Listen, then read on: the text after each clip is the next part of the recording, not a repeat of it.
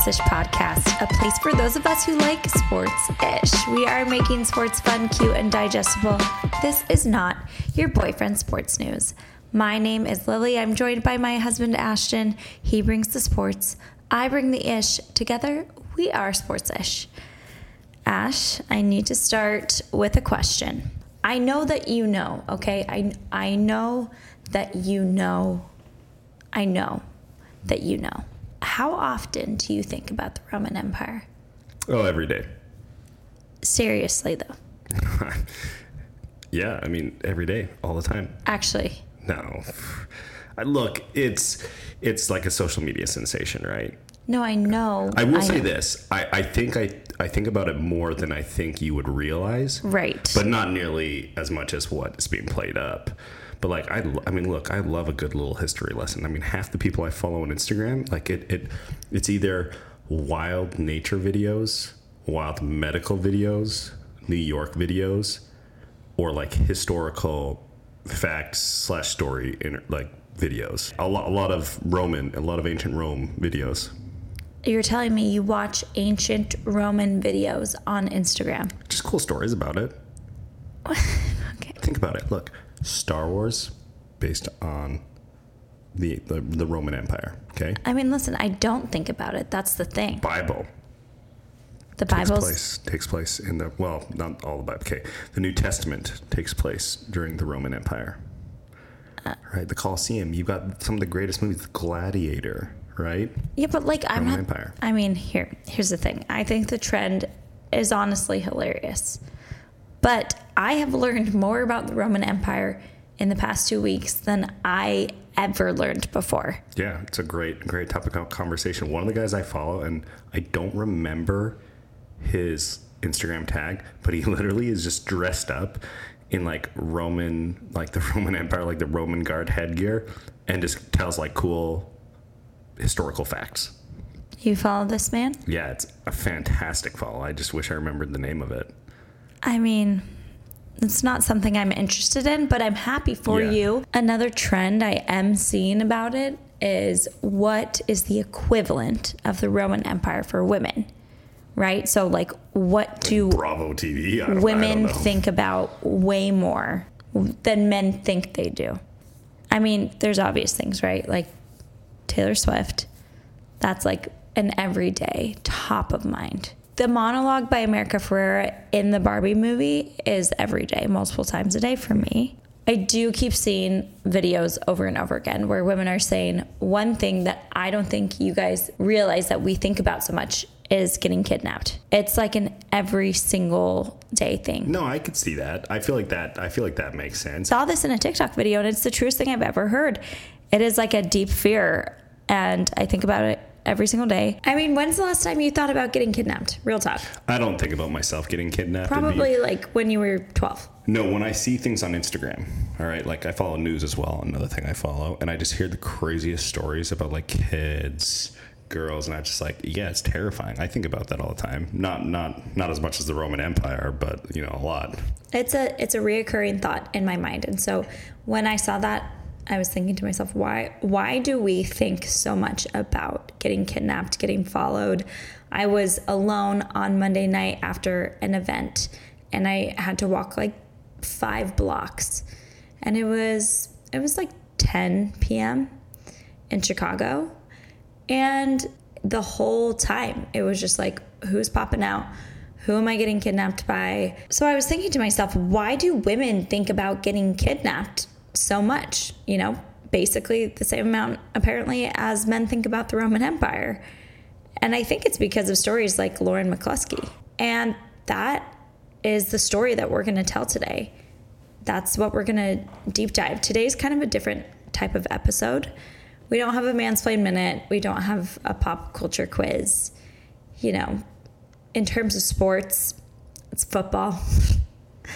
football. Yep, football season in the swing of it. Love it. Got get your fantasy teams lined up. Week Survivor three, pools, whatever you got to do. Joe Burrow re-aggravated his calf. So Yeah. we'll see where where he's. Yeah, the Bengals are struggling. I know. I know. 0-2. But apparently they did start 0 2 last season. So Did they really? not all hope is lost. yet. No, no, I'm not. I haven't given up hope. I think they're a great team. They'll make the playoffs. Joe Burrow's electric, but they they've they've had a tough schedule and they've had some you know good games. Yeah. Anyways, other than than football and you know the WNBA playoffs, and I'm quite sure the Aces are going to take it all because Is the Liberty in it as well? The keep- Liberty yeah, and the Liberty's electric. If you know anything about yeah, the Stars showed up at their game. the WNBA, you know that the Aces and the Liberty, man, those are the two best Go teams. Sabrina Go, and go Kelsey. Sabrina. Those are the those are those are my Love two Kelsey my Plum. two WNBA Those are your WNBA those are crushes. my WNBA crushes. That's fair. I I have crushes in every major league, so you should too. All right, sounds great to me. Anyways, so we're mostly just going to move on to the story because there is so much there. If you want to know what's going on in the sports world, you go follow the sports ish on Instagram. Yeah, we'll be back with the man's mansplain minute. Don't worry, it's not going anywhere. It's not. He'll be back. The Sports Ish podcast is brought to you by Mixhers, all natural drink supplements made by women for women to support your unique health and happiness. We will drink to that, guys. I just went to the launch party of Mixhers new flavors with Demi Tebow, who is probably the most beautiful person I've ever met in person. She also happens to be married to Tim Tebow, who is a former NFL player. And it was so lovely. This company cares about women and their health so deeply. And I started drinking it every single day. So many good flavors. And the best part is they are all natural and they benefit my health. And I love them. My favorite actually is the Her Kids right now because my kids are obsessed. They drink their little fruit punch every day and they're getting greens and vitamins. And I just can't say enough good things about Mixhers. If you want 20% off your Mixhers order, use the code SPORTSISH. Before we jump into the story, I do want to say that listener discretion is advised. Yeah, this whole case is disgusting. It's disgusting. It mentions sexual assault. It's tragic. It's violent. So just know that that's going on Yeah. before you listen. And if you have littles, not the episode to turn on in the car or put some headphones in. This happened around five years ago, actually, October 2018. And this past year, ESPN released a documentary surrounding this whole case after doing a four year investigation. But I, I remember this when it happened at University of Utah because Oh, we were totally. at, we were at BYU and I remember I remember getting the notifications. Yeah, because the active manhunt was going on. Yeah. I do remember being Yeah. very nervous, but just major props to ESPN. They did a great job. A four year investigation. That's a very long time. They interviewed Lauren's friends, her teammates, her family. They combed through documents, they combed through security camera footage. Yeah. All things that unfortunately the people who should have been doing this did not do Yeah. in the original investigation. Absolutely. I mean, hindsight is twenty twenty, but we'll we'll unpack a lot of a lot of this stuff. Well, the documentary is titled Listen, which is appropriate because the most astounding thing to come out from the whole case is how few people actually listened Yeah. to Lauren when she said she needed protection. Yeah. Yeah, no, it's it's really really sad. And the worst part of this for me was knowing that like I have kids, I have a wife, and Lauren did everything right. Everything. Everything right. Yeah. Like there's there's really nothing more she could have done. No. What happened, you know, did eventually produce something good for students on college campuses moving forward. Safety has been increased. But how amazing would it have been if that change didn't come about from Yeah. a tragic murder? Yeah, absolutely. And unfortunately, this isn't an isolated case either in colleges. We know that this kind of stuff happens on college campuses. I think she was very fortunate with her family, her family background, and the publicity this case was a- able to garner because I feel like this has happened before and mm-hmm. maybe not c- caught the spotlight. But really, like, and we'll again, we'll, we'll talk through this, but props to Lauren's family because they handled this fabulously and Yeah. did everything right to make sure that this didn't go away and people were held accountable and changes were made. Yeah.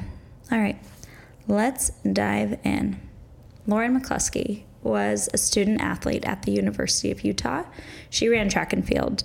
She was from Washington Yeah. and she had just started her senior year in the fall of 2018. Her parents are both professors at a university in Washington.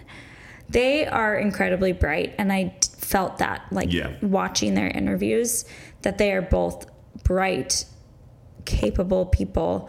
Um, it makes sense they're they're Yeah. university professors. Lauren was talented when it came to running. She competed at the Junior Olympics when she was eight, and then she later competed in nationals. And then, of course, she went on a scholarship to the University of Utah. Her parents in the documentary said that it appealed to them because it was considered a very safe school. Yeah. She was 21 years old, and that fall, she started dating a guy by the name of Sean Fields. So Sean was 28, so seven years her senior, and a student at Salt Lakes Community College, also known as Slick, if you know anything about Utah. Uh, they met at a bar, and Sean was working as a bouncer. Yeah, I think it was like a dance club, right? Like that she wanted to go dancing with her friends, where and that's where she met him. Her friends described him as huge, Yeah. built like a football player. Yeah, he's a he's a big, like a big man. big man. So he got her number. He contacted her immediately the next day, and they dove right into a relationship. Mm-hmm. Yeah, it sounds like he he was doing all the right things. It was like a quote unquote dream come true, like too good to be true kind of guy. Like bringing flowers, just super sweet, checking all the boxes. Side note: like bringing flowers doesn't mean you're too good to be true. You No, no, I, I know, but like it again. just it sounds like based on what I had read and heard. I'm just saying, like you could do that. Yeah, I, I bring flowers occasionally. There are other things, you know. Okay, look, relationships two ways. All right, two way street. You want some flowers? Not about us though. Not about us. All right, back to the main the main character. We're removing ourselves Yeah. from this. yeah. So No red flags by me. All right, I'm fine. I'm perfect. Uh, her friends described it as like he just was like a smooth talker, Yeah, suave, yeah. Suave. but pretty quickly grew concerned Yeah. because of the control. Yeah, it was very clear very quickly that this was a toxic relationship. And again, one of the things that I kind of realized as I was reading it is this all took place very quickly. Yeah. And again, credit to Lauren. Things were things were caught and notified very early on. Like this wasn't like a huge relationship that dragged on and it was like she kind of got stuck in and she has the blinders on like very quickly. It's apparent that this is a toxic relationship Right. and she starts to take the appropriate actions. Well, they were official, like boyfriend girlfriend, after Mm-hmm. a week, Yep. and this this all happened. Keep in mind, like they met in September, Yeah. September, and she was murdered in October. October. Yeah. So this this was about a month. Yeah. that this 56 days Yeah. to be precise he was really controlling in situations he would call her and ask who she was with and Mm-hmm. where she was and when she would tell him he would say send me a photo prove it Yeah. which goodness gracious red flag Yeah. all the very, red flags Very, yeah. Red flag.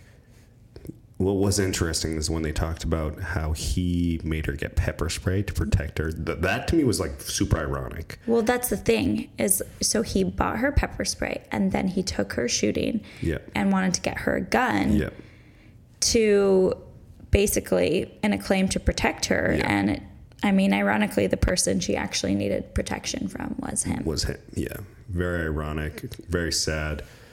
But it's been Part- part of- manipulative yeah, very manipulative. And as I listened to the story, it sounds like that's how he was. He would almost like reverse psychology to manipulate people. He did it with his parole officers. He did it with people in prison. Yeah. it was very much like, oh, let me act like I'm intimidated.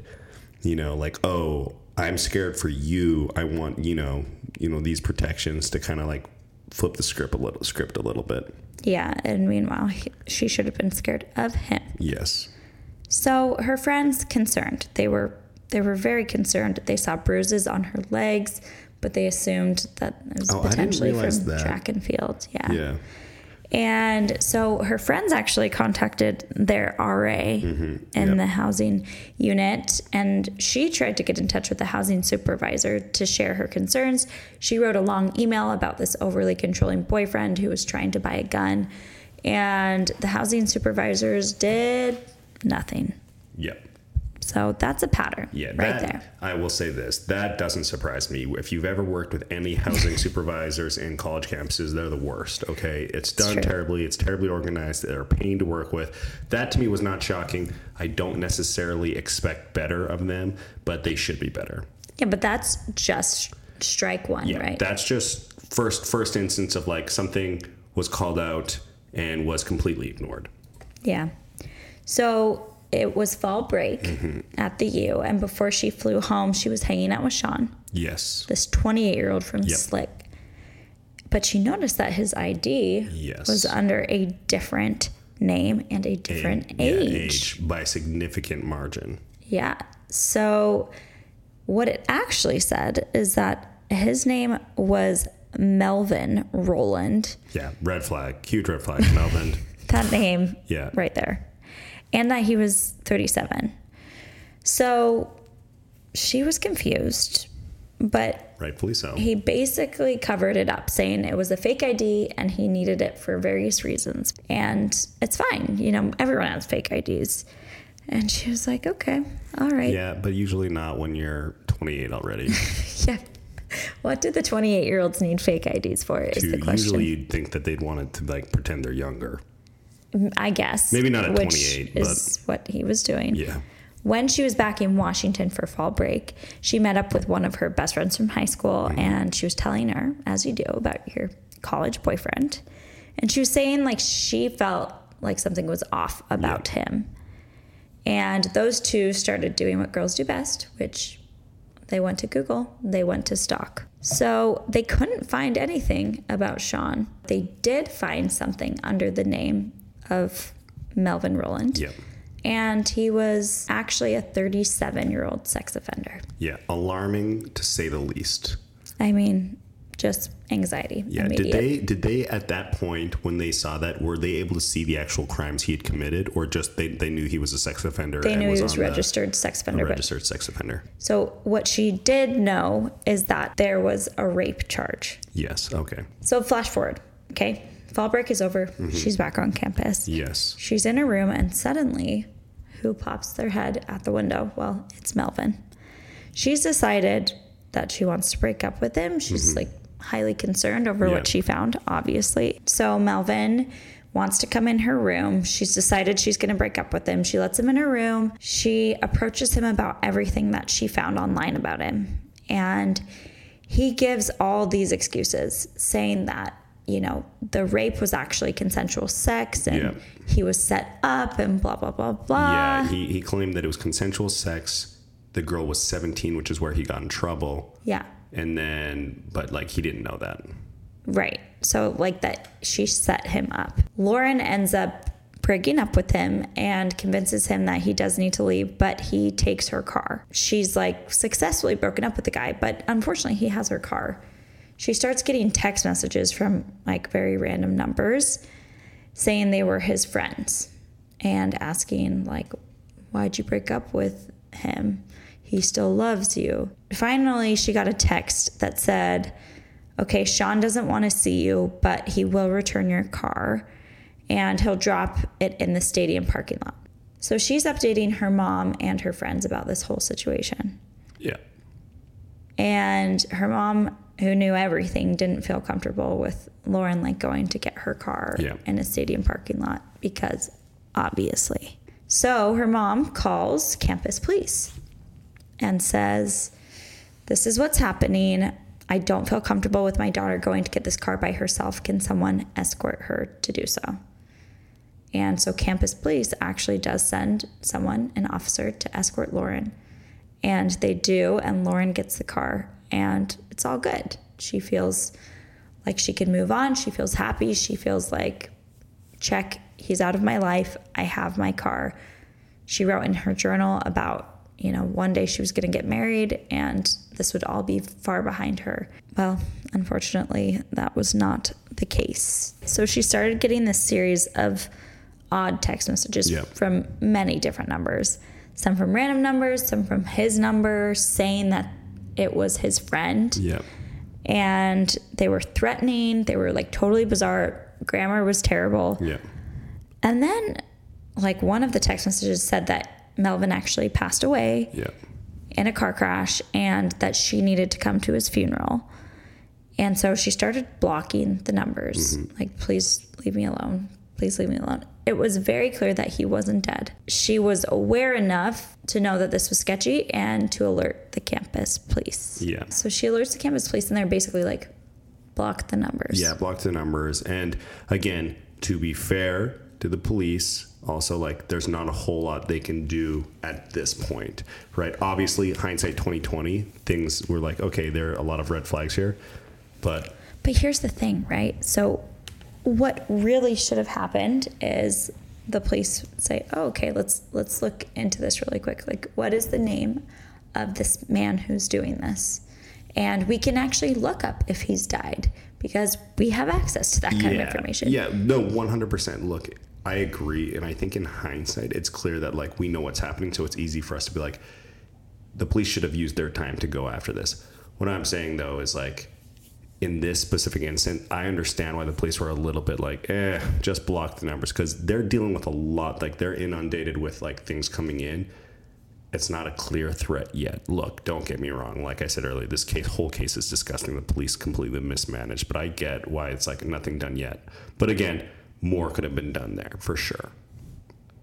Okay, so odd text messages goes to campus police. They tell her to block the numbers, which she's already done. A few days later, she gets a text of an intimate photo of her and Melvin, and it was threatening to send it out to all of her friends and saying if she didn't Venmo him a thousand dollars, that he would send it out. Yeah, and this quote unquote someone, you know, is allegedly a mystery man, but it's pretty clear who this is. Like, Right. it doesn't take a whole lot to figure out, like, oh, it's the guy who's been harassing me and who's a sex offender and who would have access to that photo. Right. So she did send a thousand dollars over Venmo. Crazy. And she went to the police to, because she's being extorted. So first she called them. Mm-hmm. Nothing. Yep. Then she went into the office to Yeah. file a report, and they did have her fill out a report and said a detective would be in touch. Yes. And the crazy part too is like they don't take her into a room or anything. They do it in the lobby of the campus policing. It's like very a very intimate moment. This is where, in my mind, everything went went wrong. From this point on, it's like, what? Like, could you? I just feel so bad for her going there. Like you, you're you're so embarrassed, probably so ashamed of this, and you're just like, obviously you're embarrassed enough that you paid someone a thousand dollars to like not share this with everyone but it's like to have them interview her and go through everything show him the photo like send the photo do all that in the lobby Yeah. like, what And then there's, of course, reports that the police were like looking at the yeah photo. no it's it's documented that the the detective who had it and i'm going to use his name because his name deserves officer Deras uh Deras Dar- Deras he showed multiple police officers who weren't involved with the case for reasons other than police work. He's been allegedly quoted saying, I can look at this whenever I want. Right. And then other like kind of vulgar things. Disgusting. The parents, that was part of the lawsuit at the end of it, was when they found out these photos were circulating. Like it's just disgusting. And it's disgusting on the entire police force there because it's not like it was just Officer Deras. Other people participated and should have been held accountable. So, yeah, two officers under oath said that he showed them the explicit photo and said that he could look at it whenever he wanted an unprofessional comment. And so ESPN actually was able to interview yeah, Deras. I interviewed him. I listened to it, and it's like, and he was just like, I never said that. He said, I would never say that. I would never say that. And it's So, like, well, a police officer under oath said that you did. I don't believe you, Officer Yeah. Deras. Okay. So here we are. She's gone to the police. They said a detective will call her. Nothing happened. Okay. But how many damn times should a woman have to call for help about this? Once. Well, in theory, never. You should never have to, right? Right. But like once should be enough. So they basically told her there was little they could do and no specific threat had been made. Yeah, and then they're just like they they kept going back to like, well, we don't really know who's trying to extort you, right? Like that was one of the big excuses of why they didn't do anything kind of dramatic was we didn't know if it was him who was trying to extort her. So she actually ended up calling the Salt Lake police. Yeah. Because the campus police weren't doing anything. And, you know, the Salt Lake police, they told her that it had to be handled by campus police. The detective never followed up. He or she was apparently busy. Before we get to what happened next, here is what the police could have found out about Melvin Rowland. In the 15 years leading up to this, to this time, 15 years of history Yeah. with the law. Okay? This is something detectives probably could have figured out with a quick search of his name. Yeah. In 2003, he met a 17 year old girl online, went over to her house, her parents were gone, and raped her. Yep. He was then caught by police by chatting with a 13 year old girl online Yeah. and trying to meet up with her. Funny enough, it was actually Yeah. the police trying to catch him, and they did. And I think it's also important to note too that the 17 year old girl went to police or went to the hospital and got a rape kit done.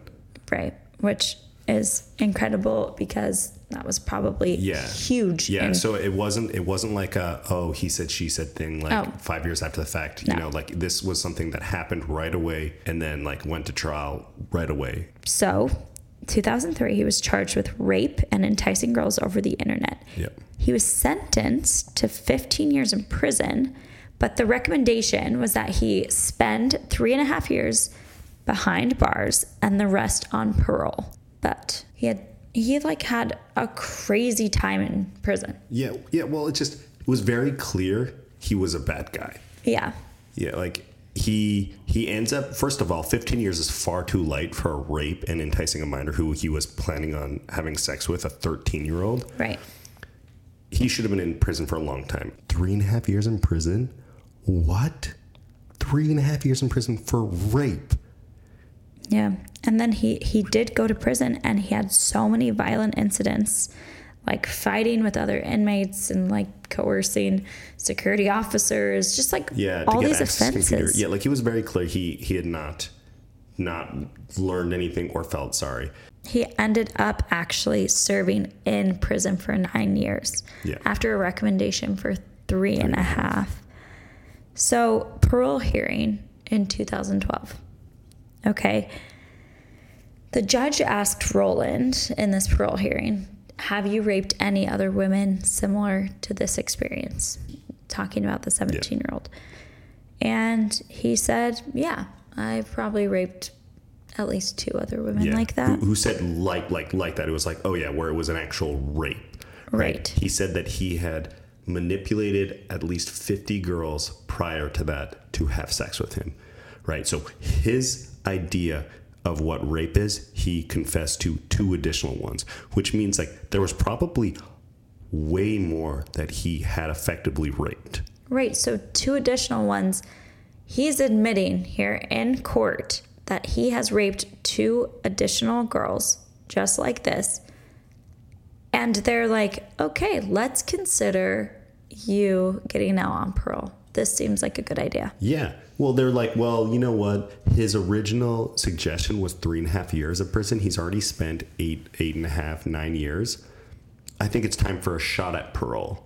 I was like, I don't think that that's not how that works, right? If they've shown no remorse, they've shown no ability to change, and then admitted to raping multiple other people, who in their right mind lets this animal out on the streets?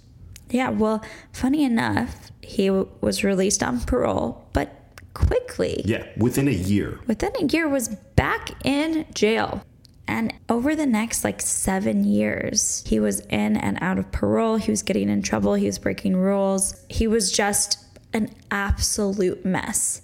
Okay this whole thing started in 2003 Yeah, yeah. So he serves time in prison, gets paroled, ends up in jail within another within the year, gets paroled again, threatens during his next parole, he threatens his parole officer. He's breaking all of his parole, like has a ton of parole violations, gets sent to prison again, and then finally is paroled again, or maybe it's the end of his sentence. I don't even know. In 2018, April of 2018, he walks free of parole.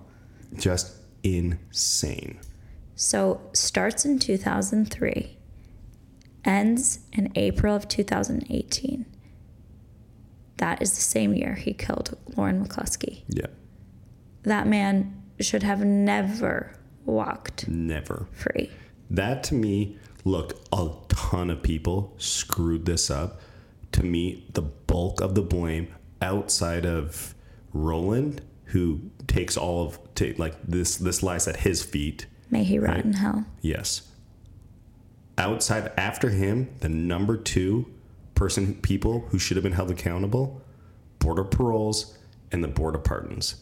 Absolutely disgusting given the knowledge that they had to release him into the public when he had showed zero ability. The guy couldn't even complete the trainings for sex education or whatever it's called in prison when you're trying to like reform from being an absolute psychopath and Right. like raping. I mean, he adno- acknowledged that he was attracted to teenagers and adult women and it's it's crazy. It's crazy to me that he was let out, and the fact that the border paroles let him out, like those people should have been fired. Like that is there's just no excuse.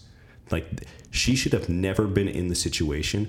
The police should have never had to have been involved because this guy should have been in prison for the rest of his life. Right.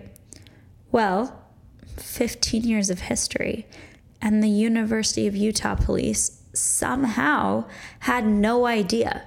They didn't even check the parole. That's the like that huge fumble. How do you not look into this given everything going on? Just didn't didn't look. And when they interviewed the detective, he's like, I just was too inexperienced. Yeah. But, I mean, a quick Google search, guys. Her and her friend literally figured this out over a weekend. Right. You and you you couldn't go in and be like, we have a legitimate threat here. She's contacted the police. Like, by the way, she contacted the police six times within ten days leading up to her murder. Six times. And nothing was done. I, I mean, maybe not even. Con- she called the police six times. I think she had way more contact than that, and other people had contact as well. Okay, let's keep going. Friday, October 19th, Lauren was on the phone with her friend and she received a text. The text said, I know everything. Why did you go to the police? Obviously, it was Melvin. Yeah, She was terrified. And he had been watching her and stalking her. And and he had access to her emails because she had logged in to her email on her phone.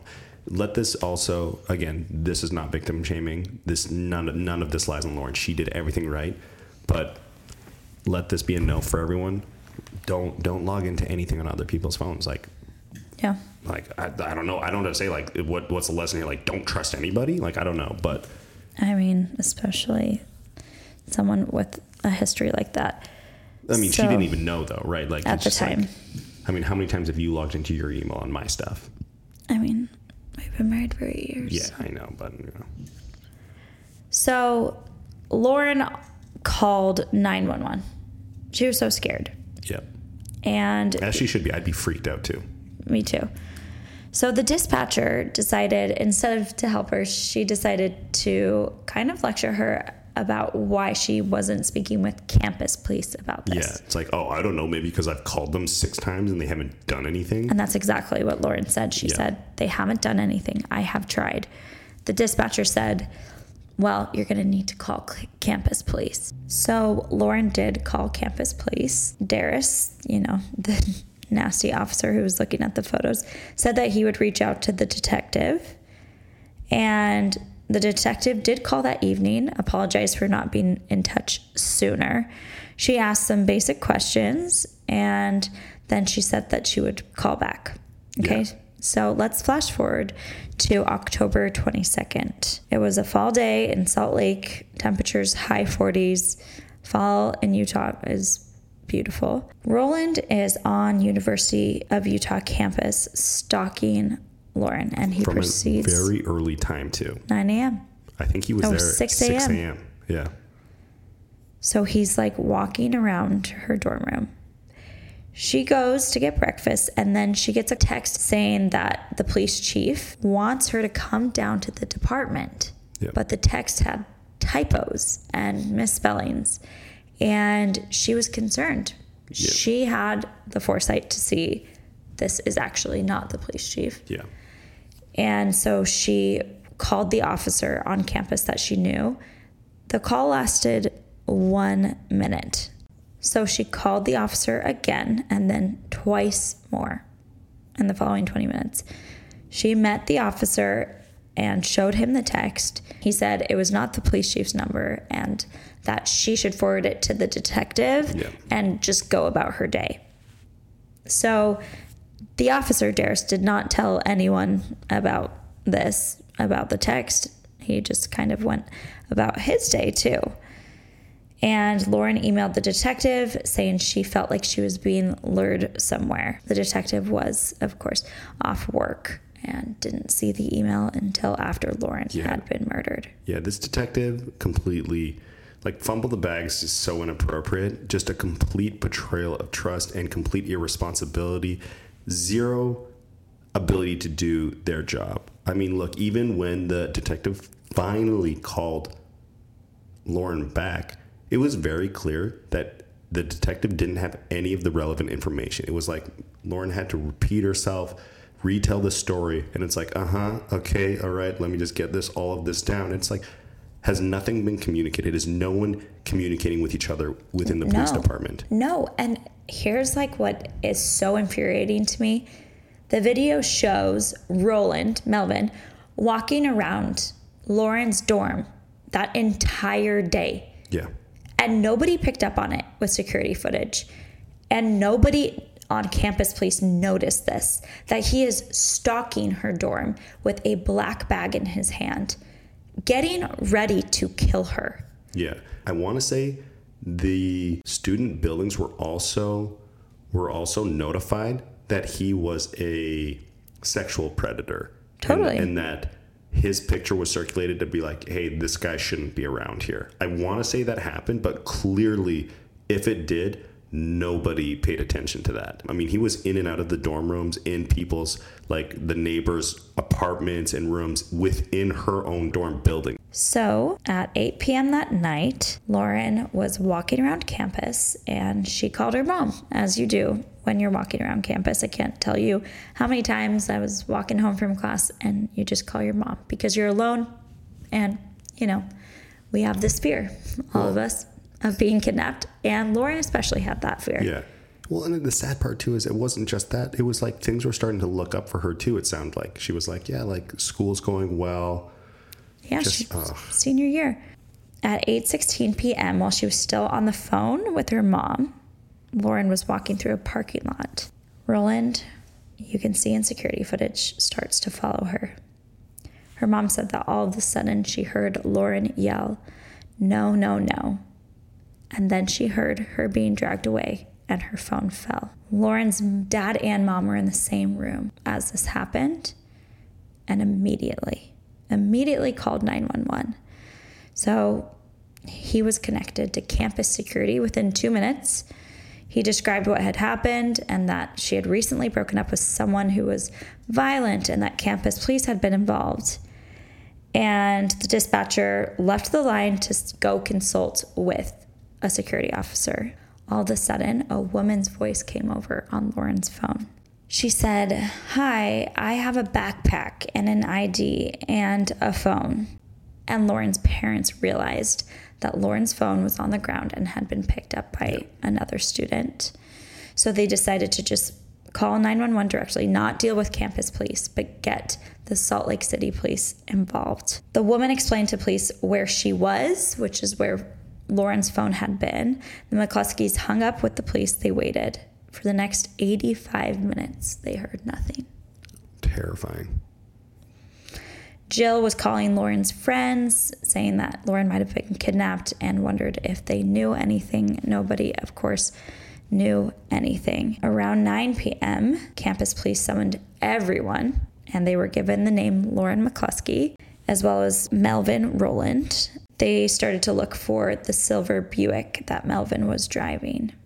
Around 9:55 p.m., an officer spotted that Buick in the parking lot, and Lauren's green Jeep was next to it. There was a shell casing between the cars. An officer looked inside the Buick and saw a woman in the back seat. The officer described opening the car and seeing Lauren there with her head against the driver's side of the car. Six shell casings were on the floor. Lauren had been shoved into the car and shot seven times. The officer checked her neck for a pulse and there was none. At 10 p.m., Lauren's parents were called and they were given the news that Lauren was murdered by Melvin Rowland, the man that she had called the police over six times. And I mean, it's obvious, but this so easily could have ended so differently. And that's what's so infuriating and terrifying. Yeah. It's a case where the victim did everything right, everything in her power to get this taken care of. She contacted police numerous times. She was persistent with it, right? She was. It wasn't like a oh, like you know maybe contact one time and see what happens. Like persistent contact. It was clear that she was scared, and our justice system failed her. The police force failed her, and then the school failed her after the fact. Right. A few months, December of 2018, the president of the University of Utah was quoted in saying that Lauren's death was not preventable. Disgusting. I understand that she was reading a puff piece written to her by school lawyers, but she should have been fired for that. Yeah. Lauren's parents heard this, and that's what sparked it. Yeah. That's what sparked them opening up an investigation. Yeah.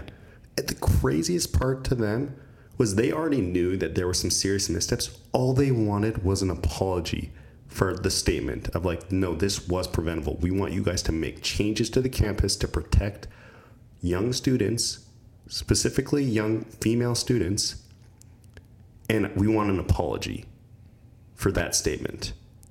And and they didn't want to sue the school, and that's and that's what's crazy is this desire to not school, sue the school and just to to get something changed within the school and get an apology is what ended up forcing them to get a, to sue the school because they weren't getting anywhere with them.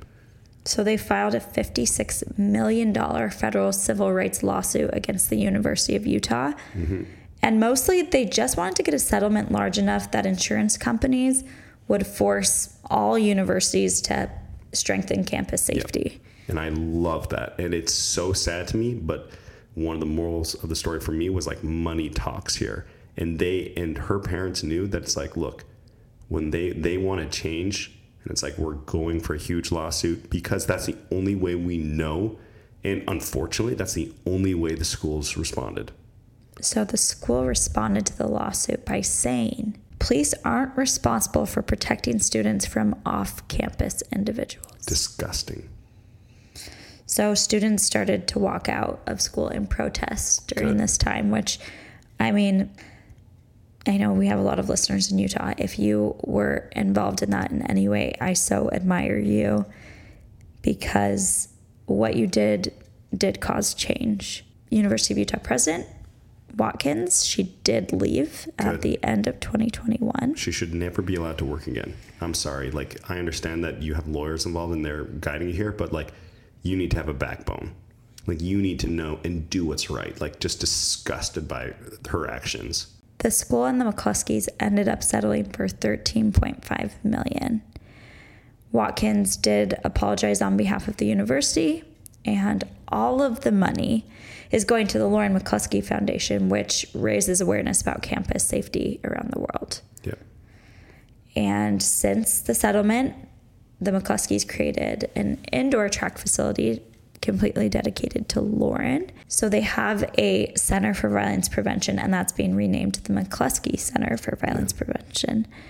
And best of all, nearly the entire campus police force has been replaced since Good. Lauren's death. Good. Absolutely. They should never work in law enforcement again.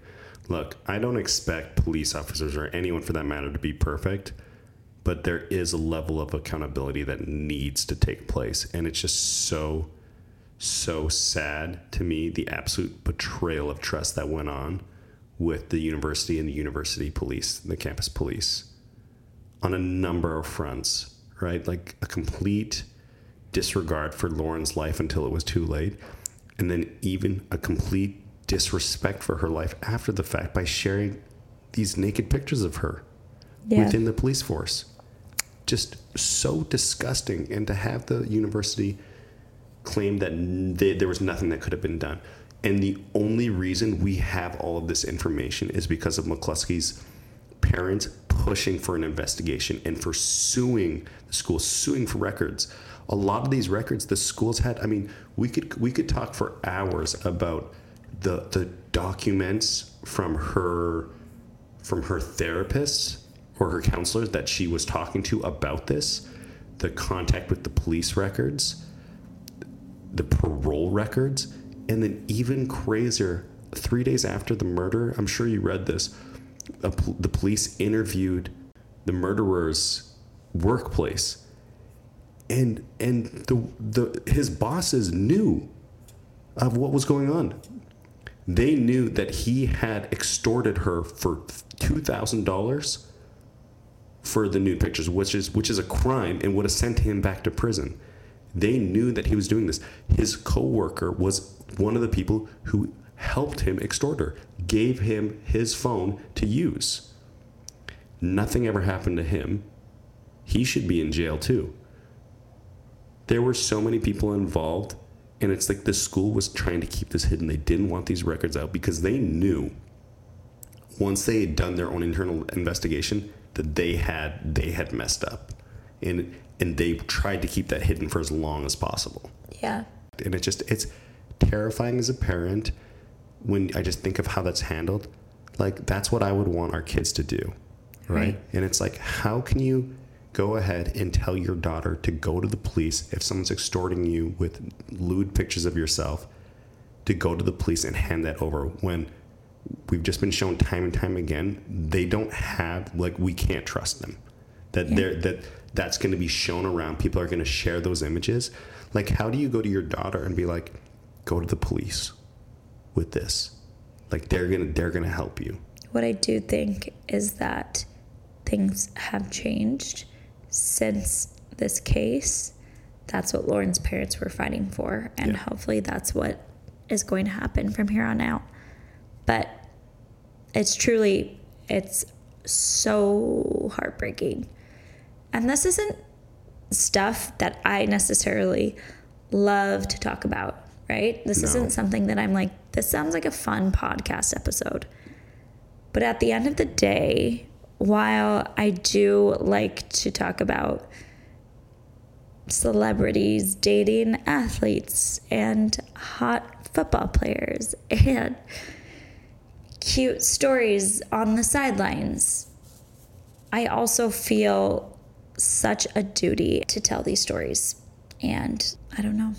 yeah I'm sad. I'm so sad. I'm so sad about it. it's it's devastating again i have so much respect for her family and the way they handled this and the way they went and fought to bring about change and not just accountability but to help other people prevent and it wasn't out of spite it wasn't out of greed it was out of a we sincerely want change and that was the only reason they sued the school because it was clear nothing was being done and things were being pushed under the rug and that this would happen again Yeah. Well, we're going to wrap it up for today. That was plenty of sadness for your afternoon or whenever you're listening to this, but happiness and laughter to come on future ep- episodes of this, I am sure, with some of the guests I have booked. So come back next week. If you enjoyed this, please give us a rating, a review, and uh, we'll catch you. We'll catch you next time. all right thanks for tuning in